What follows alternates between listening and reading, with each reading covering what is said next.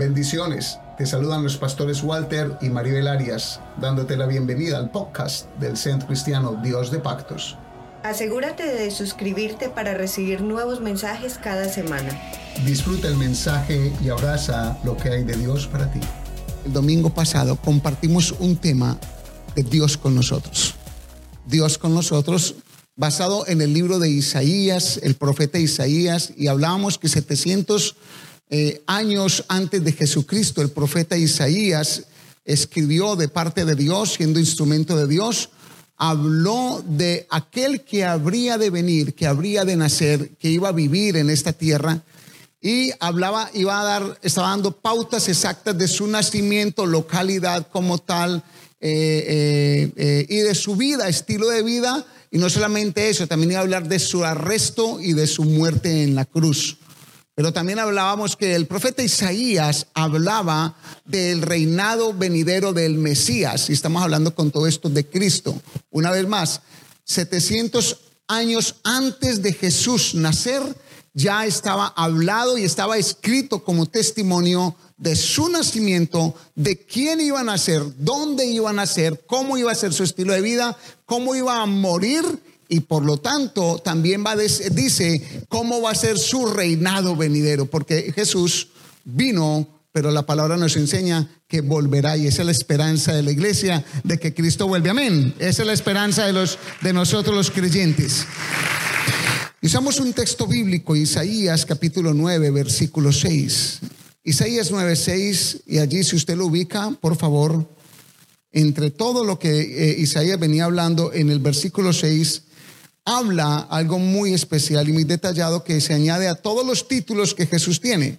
Y cuando digo todos los títulos es porque si usted mira bien, toda la escritura eh, eh, describe a Jesús de una u otra manera. Y enseñamos que se le llama la rosa de Sarón, usted lo ve allí en la Biblia, la luz resplandeciente del mañana, el alfa y la omega, el camino, la verdad, la vida, eh, el, el, pan del cielo, o sea, cantidad de títulos, pero Isaías se refirió a esto diciendo lo siguiente.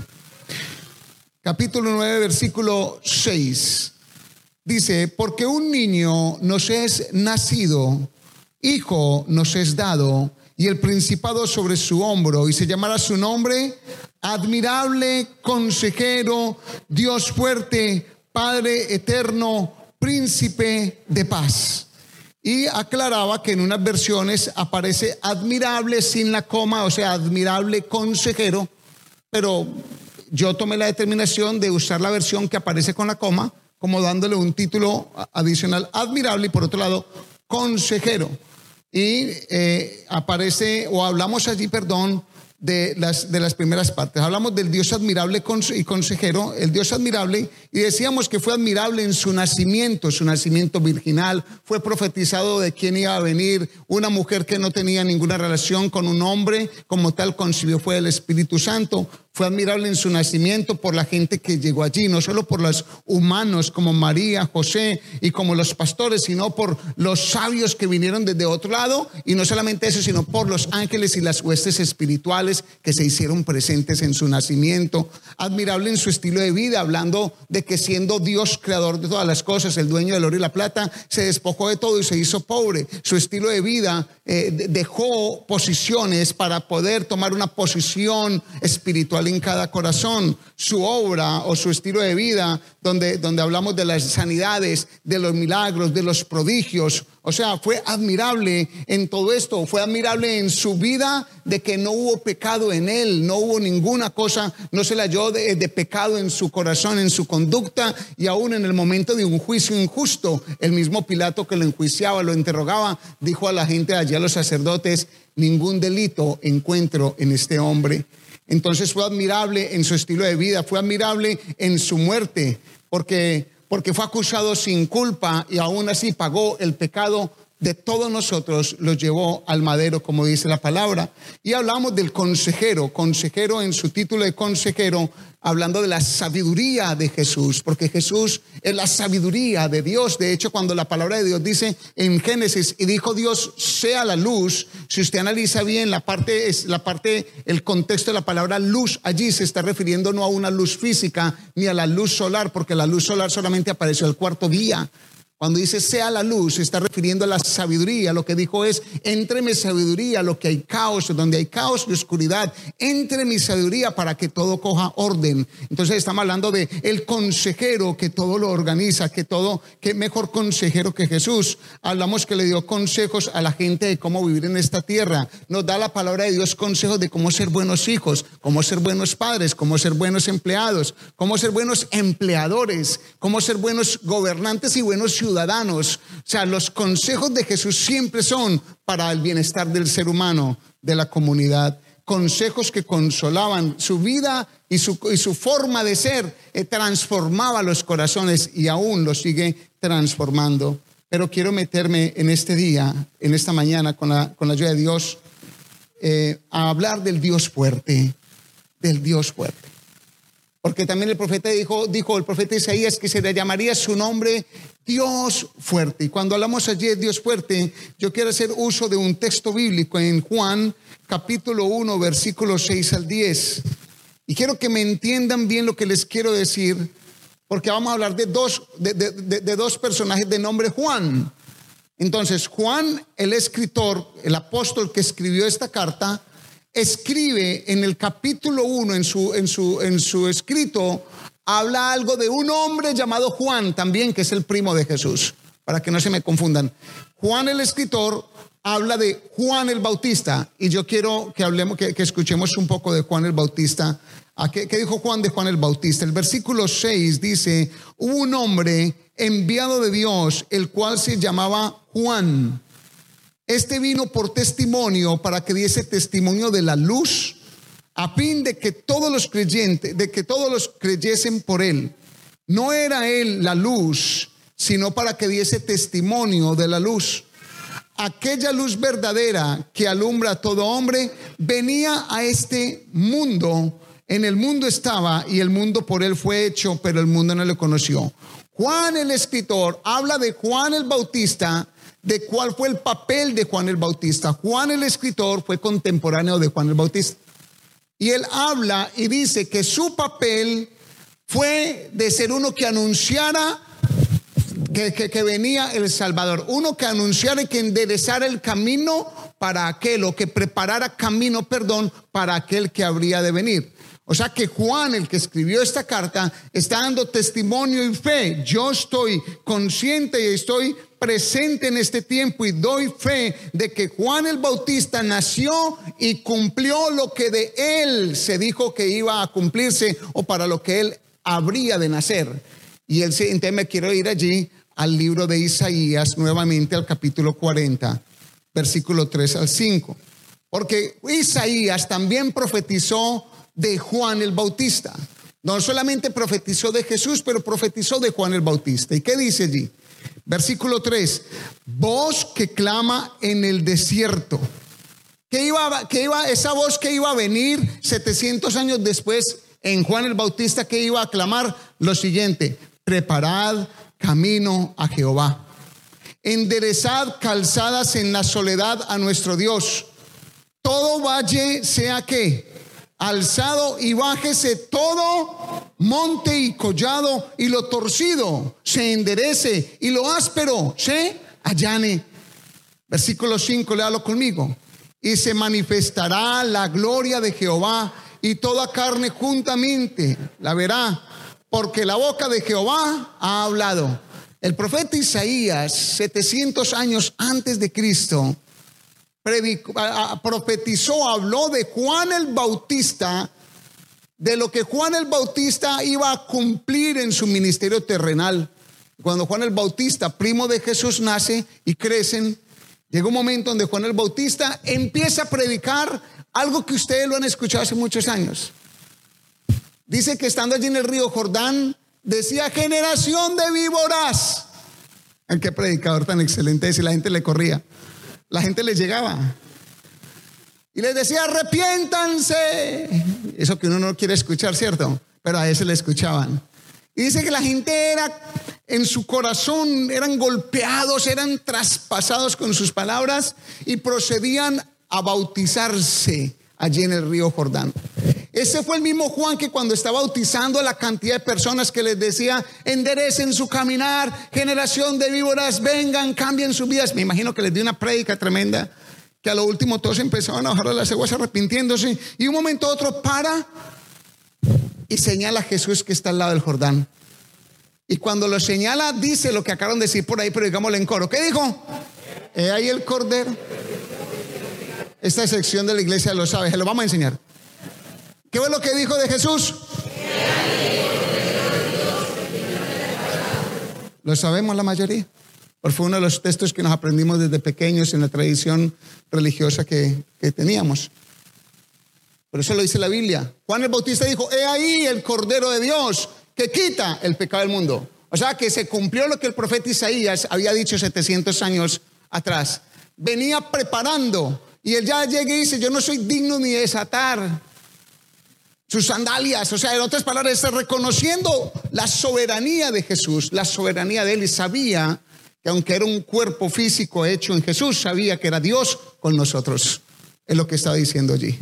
Y quiero hacer énfasis en este Dios fuerte, en el Dios fuerte. Porque dice allí que hace, dice que hace que todo valle se alce. Cuando él dijo allí las palabras, todo valle sea alzado, el profeta Isaías habló que Juan el Bautista hablaría de esto y analice que el Dios fuerte sí levanta todos los valles. Y cuando me refiero a esto, permítame una aplicación si es tan amable. Todo valle sea alzado. El Dios fuerte está disponible para levantar todo lo que está en el piso. O sea, si usted hoy se siente y no sé si usted lo ha entendido ya en su vida y si hace una evaluación por lo que le voy a contar aquí o a predicar acá, usted va a decir, tiene razón esto. Analice que los que ya nos metimos con el Señor o cuando se metió Cristo en nosotros, si algo hizo el Dios fuerte, es que éramos personas que estábamos muchos de nosotros en el piso. De ahí no podíamos pasar más porque lo más profundo ya lo vivíamos. ¿Están conmigo algunos? ¿Saben lo que estoy hablando? ¿A alguno le pasó eso? Que estábamos tan mal, tan mal que no había para dónde coger. Levanten la mano los que estuvieron tan mal en su vida en un momento determinado. Deje la mano levantada. Yo quiero que todos el resto miren. Miren, bendito sea Dios. ¿No es verdad acaso que el Dios fuerte es el que te ha levantado? Ese es el Dios fuerte que predicamos. El Cristo que viene entra al corazón y coge a un ser humano que no tiene más para dónde ir, que está acabado, que no tiene ni fe y ¡pum! Te levanta. Ese es el Dios fuerte que te predicamos en este día y que te vamos a seguir predicando. El Dios que levanta, el Dios que levanta los valles, que levanta lo que está allí planito. Pero también dijo, bájese todo monte y collado. Miren la escritura. Si me coloca el texto otra vez, le agradezco. Bájese todo monte y collado. Estamos en Isaías 40 del 3 al 5. El versículo 4. Todo valle se alzado y bájese todo monte y qué? Y collado. Dígame si no es verdad que cuando llegamos al Señor, muchos también llegamos con comportamientos altivos, con arrogancia con prepotencia. No es verdad que un ser humano todo prepotente, todo arrogante, cuando llega y se le mete Cristo al corazón, no es verdad que eso que está levantado, ese monte, ese collado estirado al piso, no es verdad que lo hace el mismo Dios fuerte. Lo hace, la gloria a Dios. Jesús, el Dios con nosotros, si algo hace, es que cuando dice la palabra de Dios que lo humilde, lo levanta pero lo altivo lo derriba. Ay, Jesús. Yo llevo 27 años en este jueguito. 27 años con mi Señor y he visto cómo me ha levantado y he visto cómo me ha derribado. Porque lo, lo, lo, noble en mí que está aplastado me exalta, pero lo altivo en mí que está levantado lo prime y lo pisa. Y yo le doy gloria a Dios, síguelo haciendo, Señor. Sí, dame duro. Oiga, como masoquista aún. Pero yo le digo así a mi Señor porque yo quiero eso de Dios en mí. A mí no me gusta, yo tengo mucho cuidado con Walter Arias. Yo a ese man lo conozco, vive conmigo. Yo vivo conmigo, usted no vive con usted mismo. Y yo conmigo vivo y hablo y lo, lo analizo y digo, este man es peligroso. Entonces, ¿qué le digo a mi Señor? Señor, a ese le pongo la queja. El noble, el que sale, el noble, el, íntegro en el Señor, le pone la queja del altivo que si quiere levantar. ¿Y sabe qué le digo al Señor? Derríbalo, derríbalo, pisotealo, haz lo que tengas que hacer, Señor, porque no se te pierda. Así le digo yo al Señor, es una buena oración. Si usted no lo ha levantado, empiece a levantarle y verá cómo le funciona. Eso es una belleza, porque es que a uno le gusta el Señor, cámbialo, cámbiala, cámbialo. Y cuando es que usted cambia, usted lo está apuntando todo el rato, cámbialo, cámbialo. Y es cámbiame, cámbiame. Por eso es que en los matrimonios, la, la, parte más noble de una pareja es cuando cada uno le dice al Señor, cámbiame, cámbiame o cámbiame a mí. No cuando le decimos, cámbialo a él o cámbialo a ella, sino a mí. Y que levante la parte que tenga que levantar nosotros, pero que allane el collado o lo, o lo, alto que se ha levantado en prepotencia en nuestras vidas. En Mateo capítulo 18, versículo 8, hay un texto muy bonito. Jesús mismo dice, por tanto, si tu mano o tu pie te hace tropezar, córtalo y échalo de ti. Mejor te es entrar en la vida cojo o manco que teniendo dos manos o dos pies y ser echado en el fuego eterno. Lo leemos. En voz alta, pues todo. Mateo 18, 18, 8. Por tanto, si tu mano o tu pie te hace tropezar, córtalo y échalo de ti. Mejor te es entrar en la vida como cojo manco que teniendo dos manos o dos pies, ser echado en el fuego eterno. ¿Cómo podemos entender este texto? Literalmente no lo haga. Porque si lo hacemos literalmente, entonces usted entra por un camino de maldad y el día que su pie se metió en un lugar de maldad, usted dice, pues aquí dice que lo coche y usted lo bota. Pues se va a desangrar y se va a morir seguramente. De eso no está refiriéndose. Pero sí quiero que vayan al corazón. Quiero que vaya su vida, a su corazón. Y usted esa rienda suelta que hay veces en nosotros que quiere que nuestro ser espiritual sucumba o se meta en los caminos de perdición donde no se debe meter, en las cosas que dañan nuestra vida espiritual, nuestra relación con Dios. Y es mejor decirle a Dios, Señor, allana esto en mi corazón, aplasta este comportamiento, derriba esta intención malvada en mi ser. ¿Están conmigo? Derriba esto que me daña. Porque Dios nos da tiempos de lucidez y de conciencia. Y es mejor decirle, Señor, derriba esto que es dañino para mi vida.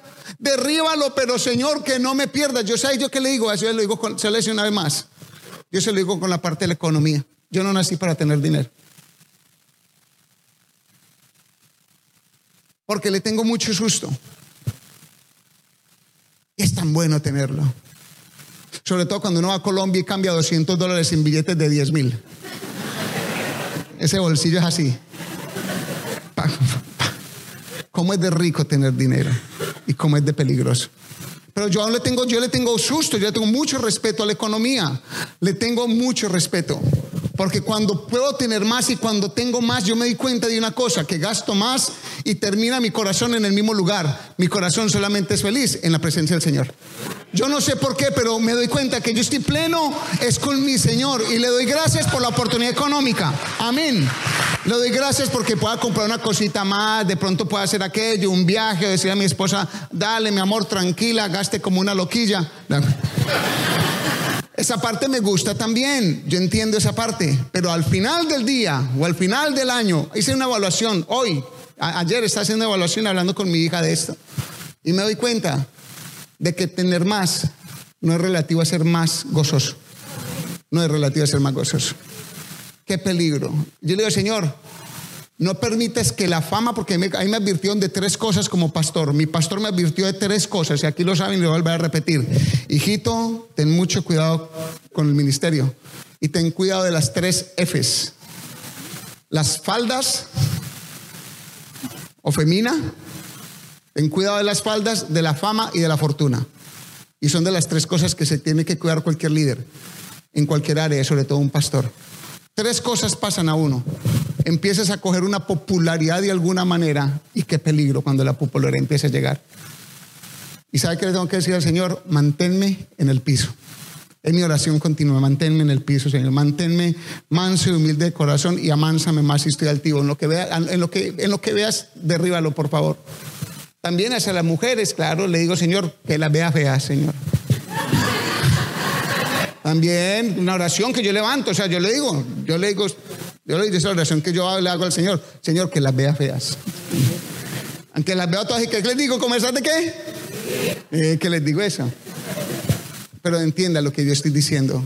Yo le pido al Señor, Señor, esa parte en mí peligrosa, siempre que vea fea a todas las mujeres. Y le pido al Señor que guarde mis oídos. Yo no sé si esto lo que está hablando le servirá a alguno o alguna acá. Pero digo al Señor, guarda mis oídos de una palabra que tenga una intención o de una palabra sutil o una palabra suave que pueda atravesar mi alma. Qué miedo.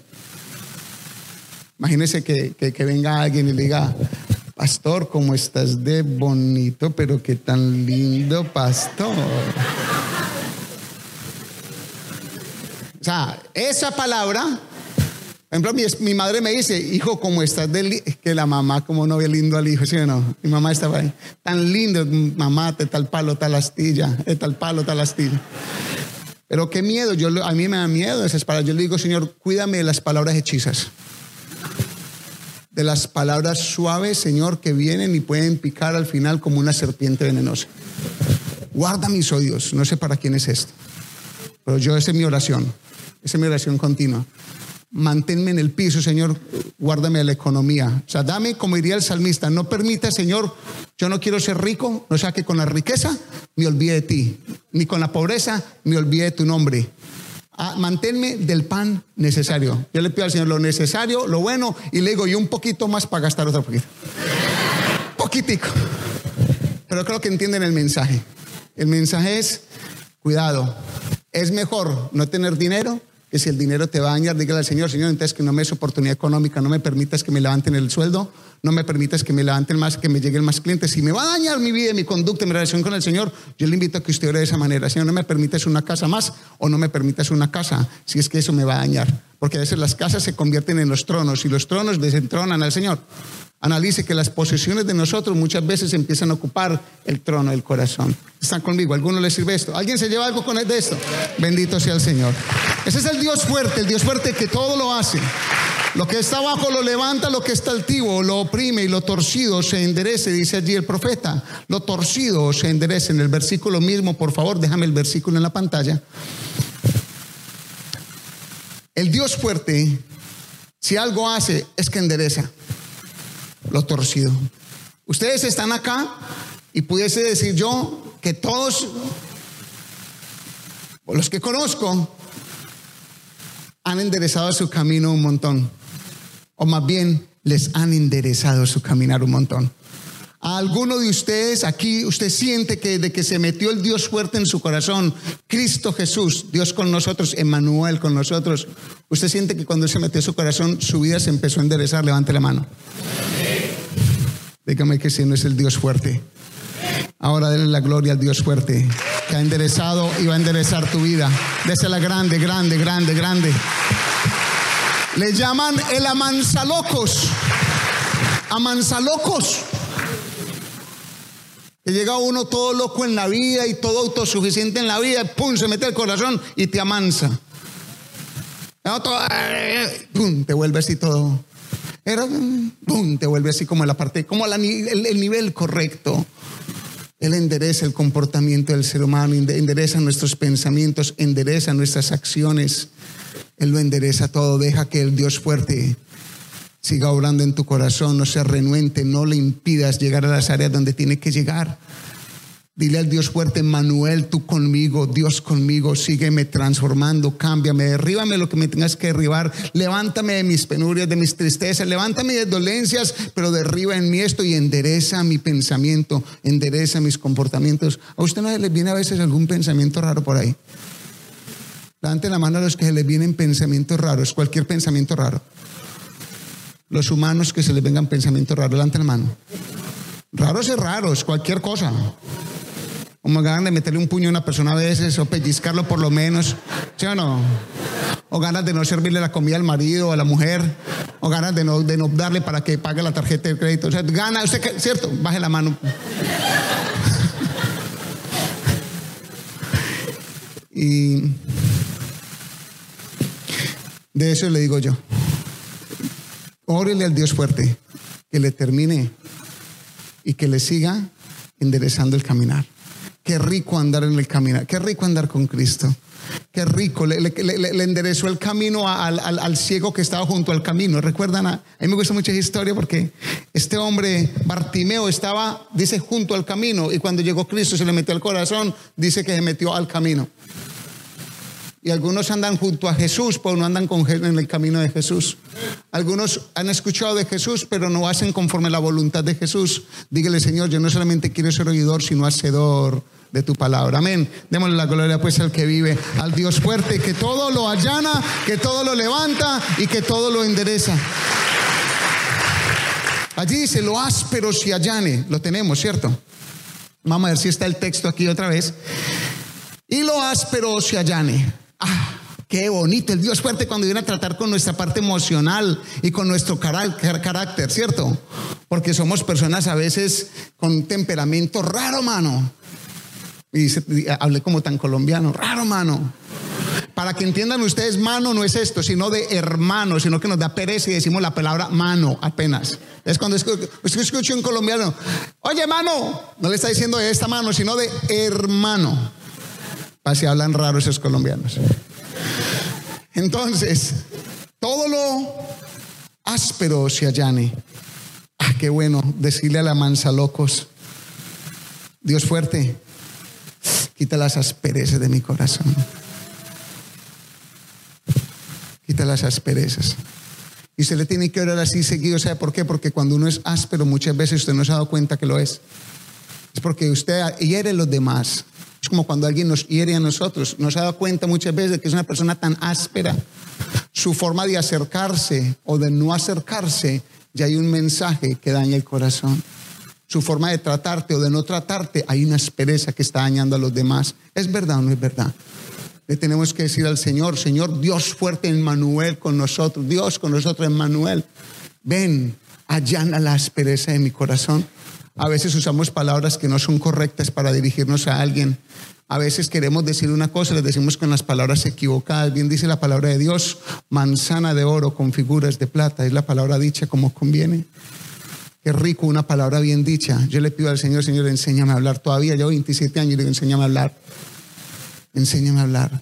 Porque uno daña, uno daña. Yo le pido al Señor, Señor, dañé con este texto. Señor, escribí una palabra que no era. Esto, ¿cómo lo escuchará la otra persona? Porque uno escribe como estás de bonito y la otra persona entiende, entiende como estás de bobito. O, no sé, o lo está entendiendo que le estoy diciendo es feo. Entonces, como en todo eso, tener mucho cuidado. Dios, Dios Emanuel, el Dios fuerte, el Dios con nosotros, es el que lim- limpia las asperezas del corazón. Y los que estamos dañados de corazón, nos levanta. Amén.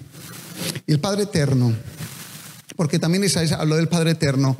Y allí en Miqueas capítulo 5, versículo 2, dice el profeta Miqueas, pero tú, Belén Éfrata, pequeña para estar entre las familias de Judá, de ti me saldrá el que será Señor en Israel, y sus salidas son desde el principio, desde los días de la eternidad. Por favor, léalo conmigo, si es tan amable en voz alta. Pero tú, Belén Éfrata, pequeña para estar entre las familias de Judá, de ti me saldrá el que será Señor en Israel, y sus salidas son desde el principio, desde el día, desde los días de la eternidad, el Dios eterno, ese Dios eterno se metió con los humanos. El Dios eterno se hizo hombre, el Dios eterno, Emanuel, Dios con nosotros, vino y se hizo hombre y se sujetó a algo tremendo, porque es el Dios de la eternidad y se sujetó al cronos, al tiempo cronológico, se sujetó a un tiempo específico, en un año específico, en un día específico, y vivió entre nosotros un tiempo específico. El Dios eterno nunca, quíteselo de la mente de que tiene dos mil años, porque una de las cosas que nosotros no, no, no podemos entender si no nos las explican, Es en nuestro razonamiento decimos que Jesús tiene, si estuviera vivo hoy, ¿cuántos años tiene Jesús? Eh, decimos dos mil años y pico. Si estuviera vivo hoy. No, es que siempre ha estado vivo. Es que se hizo hombre, habitó como un ser humano, siendo espíritu, porque Dios no es cuerpo, Dios no es hombre ni mujer, Dios es espíritu. Dios no es la figura que tenemos, es un ser espiritual, el eterno, Dios, el de los siglos y por los siglos, simplemente se sujetó en el tiempo y se sujetó al tiempo para vivir en ese tiempo en la tierra, esos 33 años y medio que vive aquí. Están conmigo por acá, mírenme, mírenme aquí. El Dios eterno, consíbalo siempre en la realidad que Él es. Él no es un Dios de 33 años y medio. Él no es un Dios de dos mil años atrás. Él es el Dios de la eternidad. ¿Están conmigo? Es importante que entendamos por qué se le llama Padre Eterno. En Juan capítulo 1, versículo 1, versículo 3 y 1 al 3 y el 9, es maravilloso cómo la Biblia lo explica, cómo Juan lo explica. Allí el versículo 1, 2 y 3 dice, en el principio era el verbo. Y yo le pido que quite la palabra verbo y ponga la palabra Jesús para que entiendas. En el principio era Jesús y Jesús era con Dios y Jesús era Dios. Este era en el principio con Dios. ¿Quién era en el principio con Dios? Jesús, versículo 3. Todas las cosas por Él fueron hechas. ¿Por quién? Por Jesús. ¿Y sin quién? Y sin Jesús. Nada de lo que ha sido hecho fue hecho. Versículo 9. Aquella luz verdadera, ¿quién? Jesús que alumbra a todo hombre, venía a este mundo. El eterno, el Dios eterno, Emanuel. Cuando en esta temporada de Navidad o de fin de año, durante el año, le hablen de Emanuel, están hablando del Dios eterno, el Dios que se sujetó a un tiempo, pero que no está sujeto, sino que se sujetó a ese tiempo específico, pero que no es que tenga esos años, sino que es por la eternidad y para la eternidad. En Juan también en el capítulo 14, para hablar de la figura de, de, Dios, en capítulo 14, versículo 8 al 10, porque también en nuestra mente somos, somos, somos eh, sensatos en esto. Nuestra mente, eh, como es racional, nuestra mente razona mucho. Entonces nosotros decimos, pues, ¿cómo así que Jesús es hijo y que Dios Padre y que es hijo y que Espíritu Santo? Y entramos en ese pensamiento teológico y escritural de cómo es Dios, si es uno, si son tres, si es tres en uno, o sea, ¿cómo es esto? O si es que este es el mayor Dios Padre y este es menorcito, el Espíritu Santo es la palomita. Todo esto pasa en nuestra mente y yo lo entiendo porque por ahí pasamos todos. Pero la palabra de Dios nos dice algo. Juan, porque el pensamiento que, nosotros tenemos no es diferente a los de los discípulos y la gente que ha estado por estos dos mil años, eh, últimos dos mil años. Juan capítulo 14, versículo 8 al 10 dice, Felipe le dijo, uno de sus discípulos, Señor, muéstranos al Padre. Y ya lleva con ellos un montón de tiempo, ¿cierto? Jesús, perdón, Felipe le dijo, Señor, muéstranos al Padre y nos basta. ¿Qué le está pidiendo Felipe a Jesús? ¿Que le mostrara a quién? Al Padre. Entiendan esto, Felipe es uno de los discípulos. Está con Jesús en su tiempo, póngale tres años. Y llega y dice, ¿sabe que nos basta que nos muestres al papá? Vamos, solamente muéstranos al papá y listo, al Padre. Y entonces Jesús, versículo 9, le dice, Jesús le dijo, ah, me lo imagino haciendo así, como casi en inglés, ¿really? ¿Really? Philip. Philip, for sure. Voy a imaginar que hablar inglés, ¿sí o no? Y tal vez le diga, mami, you're crazy, man. Si fuera como así un gringo, un gringo paisa, you're crazy, man. Philip, Felipe, tanto tiempo hace que estoy con vosotros y no me has conocido. Ah, qué belleza.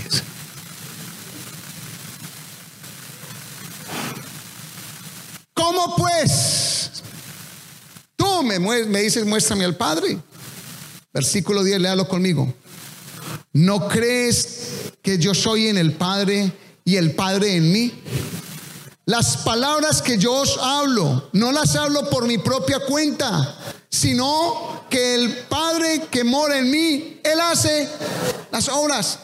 Le está diciendo, si me ves a mí, soy la imagen de Dios mismo, simplemente la parte terrenal para tu mente, para tus ojos, para tus sentidos, para que me puedas percibir, para que puedas crecer en fe. Soy la manifestación, pero soy el Dios eterno que me he hecho humano. No me ves y dices que te muestra el Padre, todo este tiempo estoy contigo. Que Dios se manifiesta como Padre, se manifiesta como Hijo y se manifiesta como Espíritu. Ahora le pregunto cuál de los tres es Dios. Es un Dios que se manifiesta de tres formas diferentes. El Dios eterno está con nosotros, Emanuel. Es cuando usted celebra a Jesús, cualquier día del año, cualquier momento, cualquier domingo, cualquier sábado, cualquier miércoles, cualquier día, el día que, el día que la humanidad celebre a Jesús. Cuando lo celebren, no se pueden perder que están celebrando a Emanuel, el Dios con nosotros, el Dios fuerte y el Padre eterno. Y terminemos la palabra de hoy con esta porción de Juan, del príncipe de paz. Es el tercer punto de hoy, príncipe de paz.